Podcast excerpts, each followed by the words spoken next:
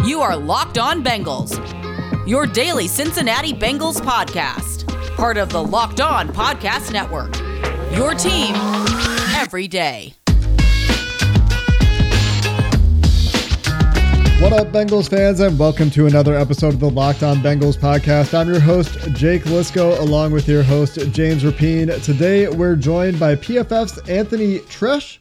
Anthony, welcome back to the show. Had you on previously to talk about your plan for the Bengals to build around Joe Burrow, and we're going to circle back to that today after we've got 10 games of pro Joe Burrow QB charting in the books for the QB annual.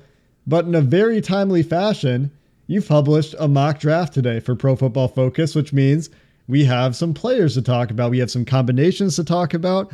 We have some offseason plans to talk about. But I'm going to ask you the same question I ask every guest when they join the show. How's it going? Thanks for being here. Yeah, it's going pretty good. Um, I'm happy living here in Cincinnati. That's starting to warm up a little bit. Um, that, that's exciting. Um, but you know, life's good. You know, we got free agency and then the draft, and this draft is going to be. A, we say it every year. It's a great draft. It's going to be absolutely crazy. But this year absolutely is going to be crazy. I mean, there's just so many different talented generational quote unquote prospects at several positions in a you know a thick quarterback market. It's going to be great. So I'm looking forward to the coming months. We personally can't wait either. Free agency, of course, the first shoe to fall, the first step in the offseason. So we'll have to see how that informs the draft, of course. But in your mock draft today, and you've been hammering this, you've been on a bit of a podcast circuit. You were with Dan Hoard, I think, for Bengals.com, uh, the Bengals Booth podcast recently as well. And with Dan, you really hammered home the point of positional value, which is something that PFF has written a lot about. And the idea is that wide receivers have a higher wins over replacement, which is a PFF designed metric, than offensive linemen do. And so for you, you're you're standing on the table for wide receiver for the Bengals, maybe Kyle Pitts even at, at number five instead of a guy like Penei Sewell if they were choosing from both. And that's really exemplified in your mock today when you have Sewell falling all the way to 11. Is, is that, am I remembering that correctly? Yeah, and I hate I hated putting Penei Sewell there. So like I'm I'm a huge believer that there are five first round quarterbacks in this draft class, and I am a lot higher on Mac Jones than you know a lot of people. I think he's even better than Trey Lance. Um, I think those five quarterbacks are worthy of going within the first nine picks, and I also think think the top three wide receivers, Ja'Marr Chase, DeVonta Smith, and Jalen Waddle, they're all deserving to be in the top nine as well. So that kind of leaves that one extra spot there for guys like Micah Parson, Penei Sewell, Kyle Pitts, and I think Caleb Farley's going 10 no matter what. And I think that's a good fit for the Cowboys. I would be shocked if they did not pick him there. Um, so that's why Sewell kind of fell out there. And you're exactly right. I mean, they have, you know, if you hit on Ja'Marr Chase, I mean, Sewell is a very safe prospect. I would be, I think the entire football industry would be absolutely shocked if he did not become a very good starting tackle at the NFL level. Um, with Ja'Marr Chase, though, if he hits, you know, his upside, like we think he will, um, I mean, he's going to be so much more valuable to the, the, you know, we're talking about the Cincinnati Bengals here than Penei Sewell would be. And I know Bengals fans are, you know, they're kind of just shaking right now listening to that just because they saw the offensive line and they just getting flashbacks of the injury. Um, you know, there's opportunity for the Bengals to improve the offensive line in free agency. But Ja'Marr Chase can add, you know, incredible value. I think he could be on a, you know, it's a it's a tall, you know, it's kind of lofty to say this, but I think he might be in that Julio type of realm. That's his ceiling. I mean, he could be that dominant at the next level just because there are very few flaws. I don't think there is really a flaw with this guy. And you look at DeVonta Smith too. Um, you know, if it's down to DeVonta Smith, uh, say the Dolphins take Ja'Marr Chase early and it's down to DeVonta Smith or Penei Sewell, I still think it's DeVonta Smith. Uh, really, DeVonta Smith's in that kind of same category as Ja'Marr Chase, but really the only knock on him is the thin frame. Um, but I don't think that's that big of an issue. It hasn't been an issue going against quality defensive backs in college. Um, I still think he's going to have a very good NFL career. And if those those kind of guys, you know, even with Kyle Pitts too, match their ceiling, I think the Bengals should strongly consider taking one of them um, over Penei Sewell. When you you talk about Chase, and obviously you're pro Chase, a lot of people in Cincinnati dating back to the season. Heck, I covered what when the the Bengals beat the Steelers on Monday Night Football. There was a a um, sign in the stands that was basically a message to Penei Sewell. So fans have been thinking about him for months because he's been touted as this generational type tackle. when you look at Ja'Marr Chase, you obviously put him in that same class as a prospect. What do you like? What stands out about him when you watch the film that makes you say, hey, he could end up being the next Julio Jones?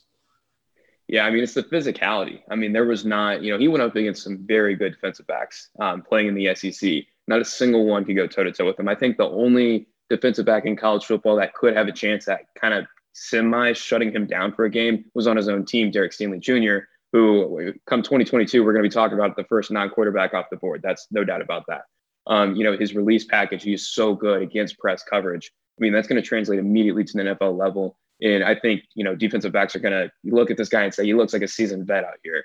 Um, you know, compared to some of these other rookies, it's quite shocking. I think that's what kind of impact he is going to have, you know, at the next level. And, you know, I didn't even mention this too. The cherry on top is that him and Joe Burrow played together in 2019, and they had the best, I, would say, the best quarterback to wide receiver connection in the history of college football since its inception. You could probably make an argument now for Mac Jones and Devonta Smith from this past season, but I mean, they, they still hold the record in our seven years of grading college football for most deep passing touchdowns and receptions in a single season by a quarterback wide receiver connection. And I know Bengals fans have been, you know, just as much the offensive line, you know, frustrated with not having, you know, a really formidable deep passing attack. I think he would bring that to the table. Um, so I, I, think he just really is the whole package. There's just really not a knock on him. But, you know, the, the big thing that I love is just the physicality and how good he is against press coverage and he was so young when he did it as well. You're right. The the release package really strong, incredibly physical at the catch point to the point where he's drawing Anquan Boldin comparisons, except he's probably I don't know three tenths of a second faster on a 40 than Anquan Boldin was, maybe two and a half. He, he's a lot faster than Anquan Boldin. He, he's probably got better agility. He's just as hard to tackle after the catch. I, I'm with you there on the complete package. We'll see what he measures at. That's going to be interesting. Somebody pointed out that I think LSU had Justin Jefferson listed two inches higher than he actually measured. And if that's the case for Chase, that means he's coming in under six foot. It would be interesting to see how that impacts NFL teams' opinions of him. It shouldn't, right? Because he's dominating at the catch point, including a lot of jump balls, back shoulder throws, that kind of thing, over corners that started in the NFL. And he did it when he was 19. So I mean, I'm personally with you there on Ja'Marr Chase. I'm, I'm not so close with you there on DeVonta Smith. I think he can get a lot done, but I do think that that frame does show up on tape. Not not a ton. He, he's usually quite good at, at, keeping guys' hands off him, and th- there are times though when you know if you get your hands on him, you can stop him. He's he's u- usually really good at avoiding that, and that's the only place where it really shows up. Generally, really good at the catch point as well, which is surprising for for his frame. But let's quickly talk free agency a little bit because in order to get that deep ball going, I think that, you know, the offensive line could stand to help. You can't get immediate pressure up the middle when you're taking deep shots. That's exactly how Joe Burrow got hurt. It was it was a quick bull rush up the middle on a relatively deep shot. They they need to get better inside. It's really easy to argue they need to get better at right tackle as well. You're saying don't do it in the draft, go do it in free agency. And and what would be your your high level free agency plan for the Bengals then before we get to the draft? Yeah, I mean, I I think I yeah I think this was one of the biggest points in article I wrote writ, wrote in, uh, written uh, my bad uh, last offseason after you know the, it was clear the Bengals were going to take uh, Joe Burrow first overall was they needed to sign Joe Thuney in free agency. He ended up getting tagged, um, but here we are. Joe Thuney's going to hit the open market, um, and you know he they should bring him home back to the Cincinnati area and give him the bag. I don't care how much it is. You know, they're notorious for not paying guards, um, but do whatever they can to bring in this guy because he's been one of the highest graded left guards since he's entered the NFL, um, playing in New England. Um, and they have the cap space to do it. So if you have, you know, Jonah Williams over at left tackle, Joe Thuney, Trey Hopkins, and then two with what cap space you have, because I'm, I'm assuming that, you know, it's Carl Lawson and William Jackson, they're locked up. They're going to be Bengals. Um, that that's what my assumption is, and using what you know cap space cap space they have left, going after someone like you know um, Matt Feiler or Kelvin Beachum. You know they're not you know the cream of the crop of tackles, but they're good pass protectors. They're above average pass protectors, kind of below average run blockers, and they can get the job done. And they're going to cost you know very very cheap. Um, if you can get them for a cheap one or two year deal, um, costing a few million, and then going in the second round Two, you can get you know a very good tackle because it's a very deep tackle class. Um, and in the mock draft I written, I had um, them taking Teven Jenkins, and granted, he's he is a little bit concerning just because of his arm length. He he actually might kick inside to guard, but I think no matter what, they can't go wrong with him just because, you know, if he doesn't really pan out at right tackle, you still have a guy like Feiler or Beachum there for year one and year two, kick him inside. Um, and I think he is going to be a very good NFL player at the next level. I think they're going to get good value at tackle in the second round. Um, and that's why that, that also plays into part why I don't think they should take Penei Sewell in the early parts there. So, you know, I think my my biggest fear for them is um, not signing Joe Thuney, um, just because that's not what they've done. Um, I wouldn't. I would probably bank on them not making a major play for an offensive lineman, just because um, it, it also. I'm going to be interested to see how much they give Carl Lawson and William Jackson. I think William Jackson deserves it, and I think Carl Lawson's a great pass rusher. Um, but I think there might be, you know, an interesting situation there with how much you end up might might end up getting paid at the end of the day. We'll continue to talk draft with Anthony Treash of PFF. Plus, we'll dive into the QB annual. But I got to tell you about Bet Online right now because the NFL draft's coming up. You have your takes. We're talking about Ja'Marr Chase, Penei Sewell. Well, you can make money with your draft opinions. Go there now. They have all the prop bets you could be wondering or asking about for the NFL draft. Plus, yeah, NFL's over as far as games go, but the NBA, college basketball, NHL in full swing. BetOnline even covers awards, TV shows, reality TV. You get real-time updated odds and props on almost anything you can imagine. Make sure you check them out right now. betonline.ag. Be sure to use promo code locked on and receive a 50% welcome bonus with your first deposit. Again, go to betonline.ag. You can go on your mobile device, you can do it on your iPad, you can do it on your laptop, it doesn't matter. Just go to betonline.ag today. Make sure you use promo code locked on to receive your 50% welcome bonus on your first deposit. Bet online, your online sportsbook experts. Anthony, one thing that you mentioned positional value and the, the tackle spot in this draft. I think it's interesting because uh, there are so many people that talk about wide receiver and there being so many wide receivers. Last year, I think people said it, and obviously it was a great wide receiver class. Same thing going into this year's draft. Let's focus on the not necessarily the positional value, but the value in the draft. Is there a bigger difference between a, a Ja'Marr Chase at five versus the receivers that you expect to be there at 38 in the second round? Or is there a bigger difference between Penei Sewell in the tackles that, that the Bengals could potentially pick up in round two? Yeah, I think there's a bigger difference with Ja'Marr Chase. I mean, you know, like like you said, last year's class, wide receiver class, was considered the best we've ever seen, you know, in the modern draft era. And this one certainly, you know, rivals that. I think there's an argument to be made. It might be even better. And if we were to merge those two classes together, I think it would be Ja'Marr Chase comfortably first ahead of everybody.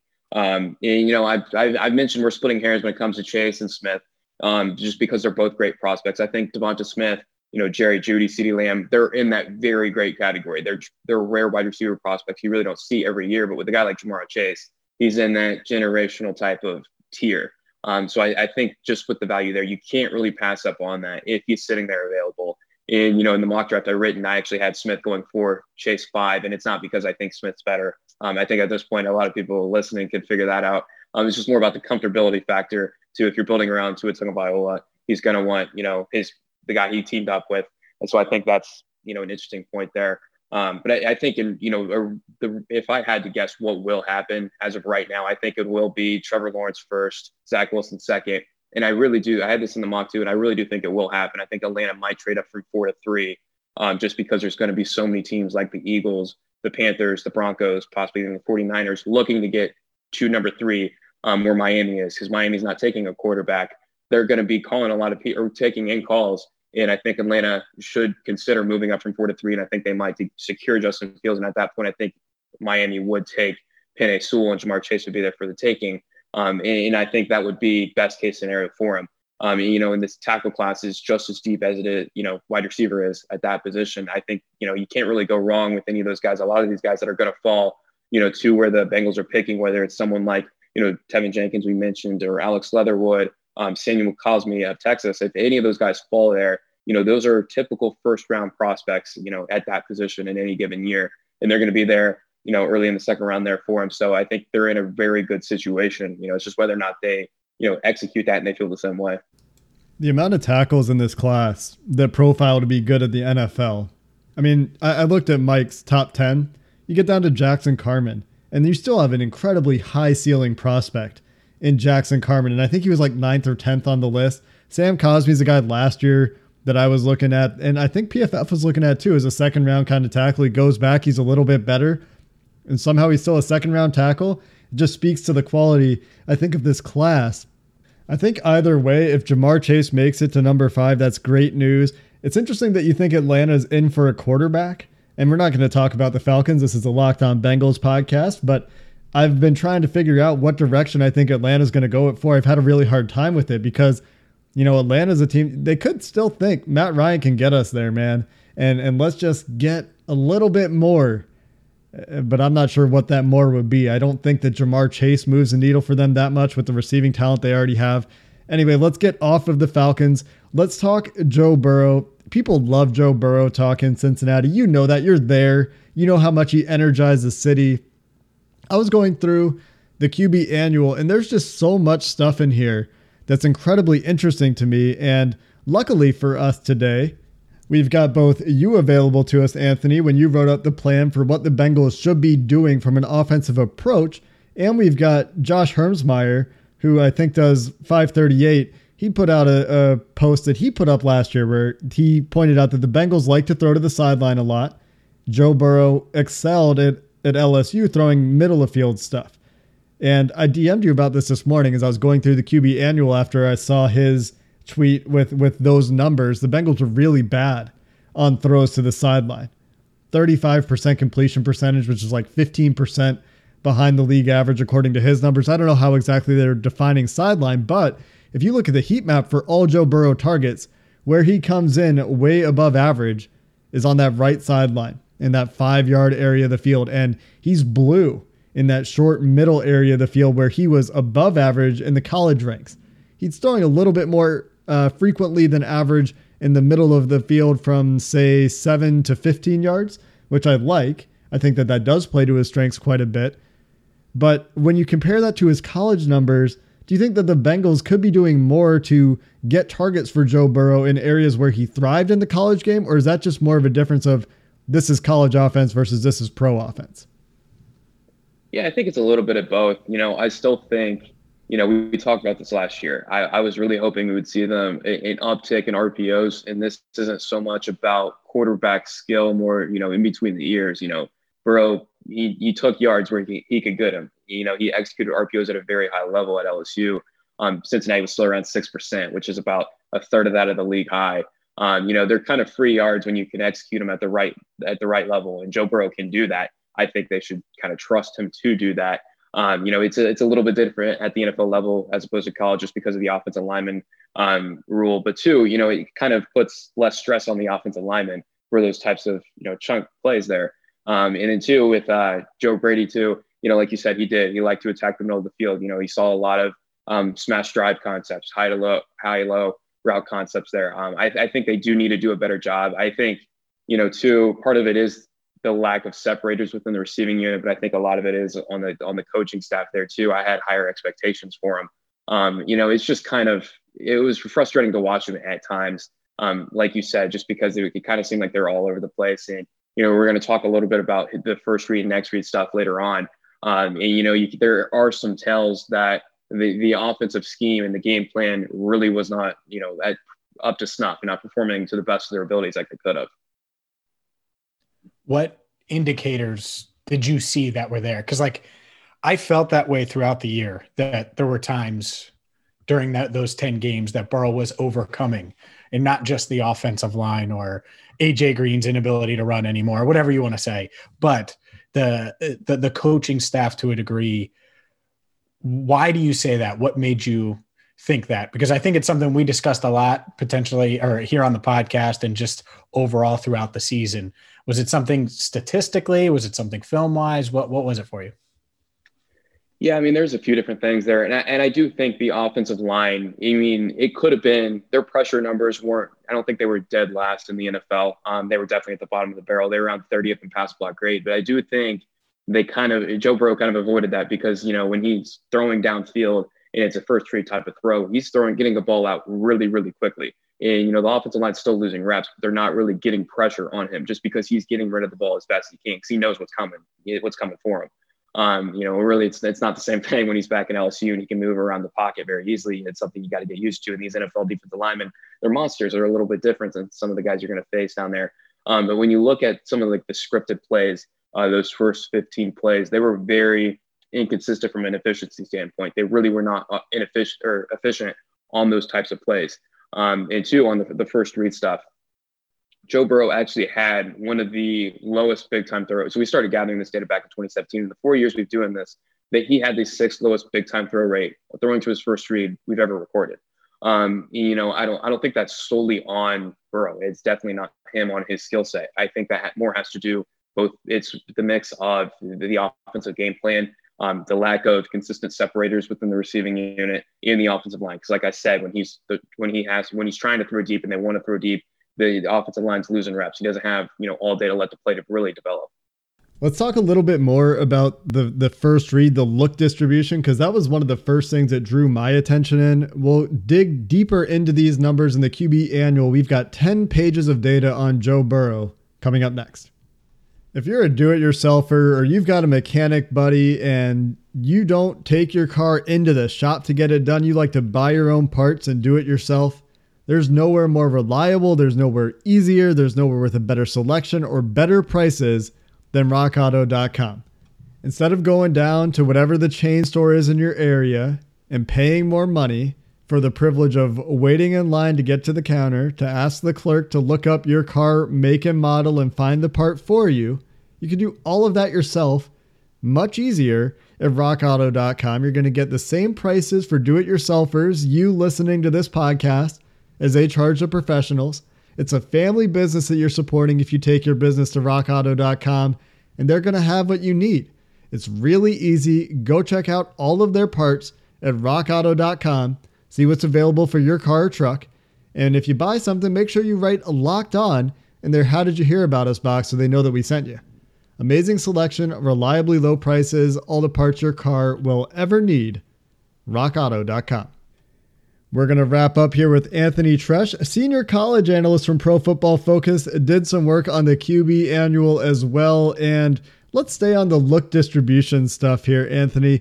76% of Joe Burrow's throws come on that first look. You, you talk about the big time throw, and I see that 2.9% really stands out as very low, 3% below the league average, but still pretty close in EPA per play. So, still some efficiency there from Burrow, just not the big plays really accurate on th- those throws as well. What does that tell us that he's throwing to his first read six, seven percent more frequently than the league average? Is that just a rookie thing? Is that not necessarily a bad thing? Could that just speak to Joe Burrow's ability to see what a defense is doing pre-snap? What should we expect with this number? Is it a, is it a stable number year over year? Does it have a lot of fluctuations? Do we see it higher in rookies? Just a lot of questions there to talk about the the look distribution, particularly the first read? Yeah, I mean it's a it's a generally stable stat, and I think the biggest thing with you know Joe Burrow's rate is that I think it does. You know, we we've been hammering home the offensive line. I think again, this is kind of an area where it kind of you, you can tell the offensive line's not that great because you know he did he did a fantastic job um, all, when he was on the field before getting hurt of working through his reads, finding a place to go with the ball. I mean, actually, when he was not passing to his first read and moved off from it, he was actually one of the 10 highest graded passers in the NFL. Um, so, I mean, that's very impressive. I mean, it was well above anything we saw from Justin Herbert, to Tua Tagovailoa, um, and better than what we've seen from the rookie quarterbacks after the last few years. Um, you know, but that being said, you know, he really he didn't really have a whole lot of time on average to get the play to really develop. Um, and that, and sometimes there were some forced throws he kind of had to make just because you know, like I like we were saying, the offensive line losing reps. You know, they were coming for him. Um, and you know, what you're looking at his time to throw, going to his first read on those downfield shots. It's one of the quickest in the NFL. Um, I think, if I recall correctly, it might be the second quickest, and it's pretty comfortable between second, third there. Um, so I, I think that certainly plays a part in it. So, what's the the quickest way to fix it from a downfield perspective? Because I think at least me, my untrained eye, I would say, all right, well, he didn't have a lot of time to throw. So that's part of it. He doesn't have a clear deep threat. And we had Brian Callahan on last week and he said, Hey, yeah, we we definitely need more speed on offense. It's probably a mixture of everything, but what's the the one thing that Burrow needs to do or the Bengals need to put around him to make sure they do hit on more of those big plays? Yeah, you know that's that's a tough debate, and that's when we get back to the 2021 NFL draft. What they're going to do with the fifth overall pick? It's is it the wide receiver or is it the offensive line? Um, and, and you know, I, I could be convinced if they don't make any moves in free agency that you know Penei Sewell might be the best pick, but then at the end of the day, I'm still, you know, I would be still kind of mad at them um, just because, and I'm not a Bengals fan speaking from this, just because they had the opportunity to improve the offensive line. And I think if they just kind of make minor improvements, I mean, Joe Thuney's a big get, but make minor improvements too on the offensive line during free agency and get that, you know, deep threat in Ja'Marr Chase, who is a very, I mean, he's, he's a massive deep threat there. You know, I think that would be massive for him. And I think Ja'Marr Chase would probably be the biggest, you know, factor in that. Um, but I, I, think those are two, I mean, that's what they got to do. That's the offseason plan. It's off, offensive line and free agency Ja'Marr Chase in the NFL draft. And I think they would be cooking downfield um, next season if they end up doing that. Um, you know, I still think it's going to be better just because you're looking at his deep passing numbers from this past year, and they were incredibly bad. Um, and I'm the biggest Joe Burrow fan that's not a Bengals fan on the on this planet. You know, they were incredibly bad. There's no way that holds up year to year. It's going to improve to you know some extent, and it's just kind of whether or not you know what they do this offseason um, in free agency in the draft, like we've been talking about, kind of dictates just by how much. The good news is Brian Callahan told us yesterday that Burrow's pretty close to throwing. So that's something that Bengals fans can be happy about, be happy to know. He he's expected to be able to start throwing and they're going to start working on the deep shots. That's something we talked about with Callahan too. So they're aware of it. Callahan said they're aware of it. They know they need to get better there. It is really interesting when you look at the breakdown of where his accuracy was better or worse because he's killing it on the back shoulder stuff. That's something we knew he'd be good at. He did a lot of it at LSU to the point where I thought, does he lean on it too much? I, for for me, it almost became a potential flaw, but that translated to the NFL very well with incredible accuracy numbers on the vertical back shoulder stuff. Really poor though on vertical lead and over the shoulder stuff. And you know, you you, you go scout Ja'Marr Chase, you put that on, and you see the number of bucket throws that that he's got on tape with Ja'Marr Chase. And so, you know, really easy argument to make there. The chemistry's there. It was productive. Yeah, the corners get better, but Ja'Marr Chase at 19 years old beat the hell out of a bunch of guys that went on to start in the NFL the next year. So, really easy case to make there for Chase. Let's talk yeah, a I little mean, and, and we were talking about, you know, that connection. I mean, Joe Burrow literally shattered almost every metric in our uh, our database when it came to those vertical throws in 2019. Um, you know, I, I, I thought that was noteworthy. He was great on the horizontal lead throws this past year when he's leading the receiver across the field. He was, I think he was eighth in passing grade, um, well above any rookie you typically see. But like, like you said, the vertical shots just weren't that great this year. It's not because he can't hit them. It's just because the, the ecosystem he was in was not there. And you know, like you said, I, I think adding that you know connection back would help him. Let's talk really quick about the vertical shots on third down. The most common route that Joe Burrow threw on third downs by quite a bit, by like 5%. 18.4% of his throws on third downs were vertical throws. Now, can you tell how how deep those were? Was he were they taking a lot of deep shots on third downs? Were they just in third and longs? Is that a lot of back shoulder stuff? Because I do remember there are there are a number of back shoulder vertical throws that they had out there. Is is that a common thing to see that many vertical routes on third down? No, not at all. I mean, not even the slightest bit, especially when you have a rookie quarterback. Um, you know, when you pointed that out to me, I was thinking, I was like, that's really interesting. And I went back and looked, and I was like, he, I mean, the guy, he was pushing the ball downfield on third down. He was incredibly aggressive. I mean, he was actually top three in percentage of passes um, traveling at or beyond the sticks on third down this past season. Actually, had the third highest rate we've ever seen by a quarterback in the last 15 years. Um, it, it's extremely uncommon. I think the only other quarterbacks that were ahead of him were Andrew Luck and Daniel Jones. And he even beat out Jameis Winston in that metric. Um, we all know how aggressive he is. Um, he, he, yeah, and he just really didn't have a lot of open throws created for him. I thought that was a very, you know, interesting nugget in the quarterback annual for sure. And we could talk about those interesting nuggets for hours. Unfortunately, we don't have hours. Let's talk about one other interesting nugget, though. And when you look at the accuracy plus percentage for Joe Burrow, absolutely incredible stuff for a rookie, for any quarterback in the NFL, really, coming in fourth in his nine and a half or so games in accuracy plus, which means that he's putting that ball essentially in the perfect position. If it's if it's a horizontal lead, we just talked about those, he's leading the receiver well enough that that he's running him into space. Or if it's a comeback route, he's putting it between the numbers. At the same time, you, you compare that to his uncatchable percentage, and that was pretty poor. He was only 23rd in that metric. Where does that discrepancy come from when he's so good at hitting the accurate plus and then has so many that are uncatchable? Yeah, so I, we were talking about earlier how I mean how bad the deep ball was, and I was alluding to it was incredibly bad. Um, if we take out those passes over 20 yards downfield, Joe Burrow's top 10 in accurate pa- accurate plus pass rate, accurate pass rate, and uncatchable pass rate. Um, so I mean that kind of really stems around those deep passes, and like I said, that's kind of in a an unstable area um, year to year. I, I, would expect that to improve.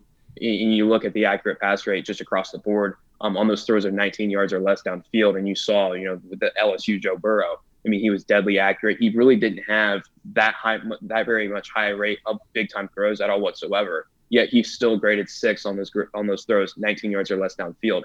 That just goes to show that he's incredibly accurate, limiting negatively graded throws. And if you take out those pressure dropbacks, he jumps to fourth on those non-deep passes from a clean pocket. And those are the areas you want to see. You know, those are the promise promising areas you want to see rookie quarterbacks kind of thrive in. And that's why I do think, you know, Justin Herbert didn't win rookie of the year. He definitely surpassed everybody's expectations. I mean, I, I sure as heck did not think he would have the year he did. But you look at the areas, you know, the stable areas of quarterback play and the unstable areas. Um, you know, Justin Herbert's really not that good in all the stable areas, whereas Joe Burrow is. Um, I, I still think I would take, you know, Joe Burrow 10 times out of 10. I think we're going to look back, you know, 10 years from now and say, yeah, Joe Burrow is definitely the better quarterback than Justin Herbert. I think, you know, we're kind of getting ahead of ourselves when we're talking about Justin Herbert. Um, he should have been the number one overall pick. I you know I've seen that a few different times. I really do not think that's the case at all whatsoever. I mean, Joe Burrow did, you know, un- unprecedented things in a rookie for a rookie quarterback um, in a really bad situation. And you know that kind of the accuracy numbers when looking at taking out those deep passes are, are just one of the many examples of that.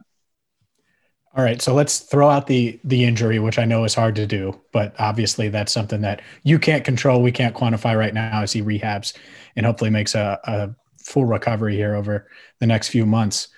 What's the the one thing that you're your biggest concern, I guess, with Joe Burrow moving forward? Because you're bullish on him, you think he's you know still long term better than Justin Herbert. But what's the one thing that that concerns you the most about him?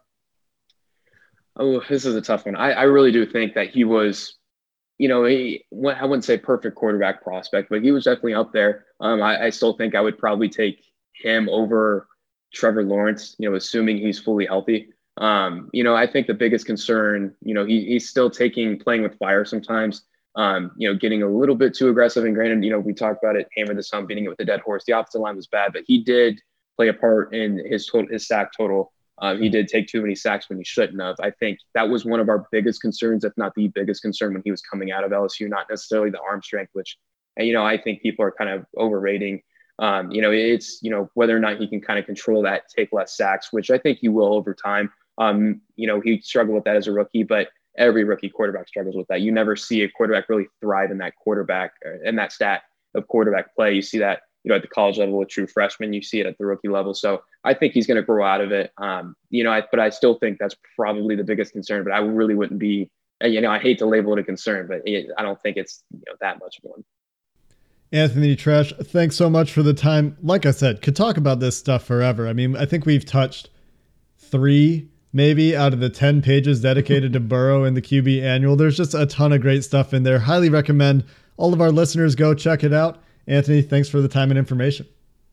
Of course. Thanks for having me on.